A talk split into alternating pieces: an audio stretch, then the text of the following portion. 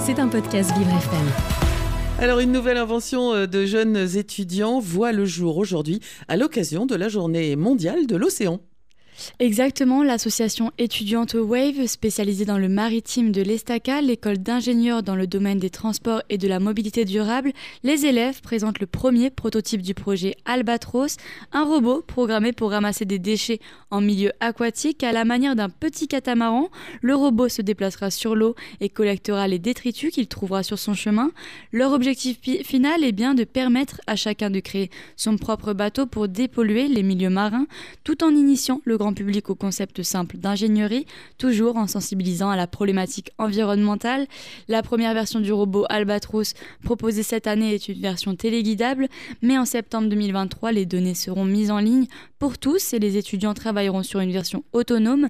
L'équipe, l'équipe imagine déjà lui implanter par exemple la carte d'un port pour qu'ils puissent naviguer seuls en évitant les obstacles.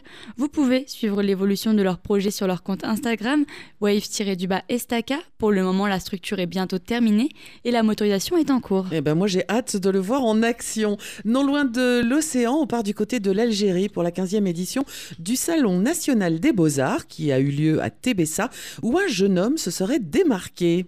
Tout à fait, un jeune de dix-sept ans, Tarek Douaï, a fait un pied de nez à son handicap et a montré son incroyable coup de crayon. Depuis sa tendre enfance, Tarek est atteint d'un trouble du spectre autistique. Malgré ses difficultés de communication sociale, sa peinture reflète son intelligence et sa perspicacité.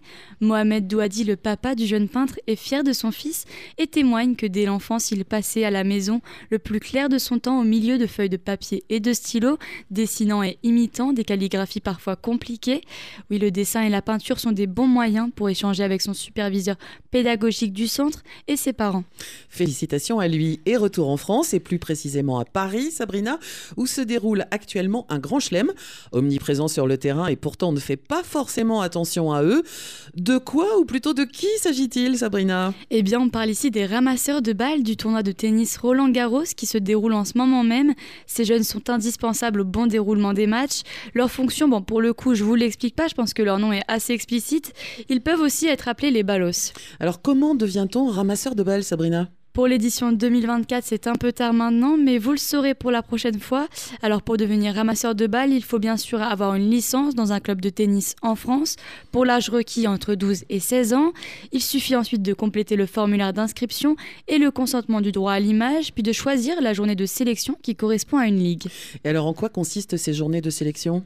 Eh bien, huit activités différentes sur quatre cours de tennis. Sur des demi-terrains, ils doivent effectuer en équipe des exercices physiques, de vitesse, de résistance, d'endurance, d'adresse, mais aussi de technique pour apprendre à rouler et lancer la balle.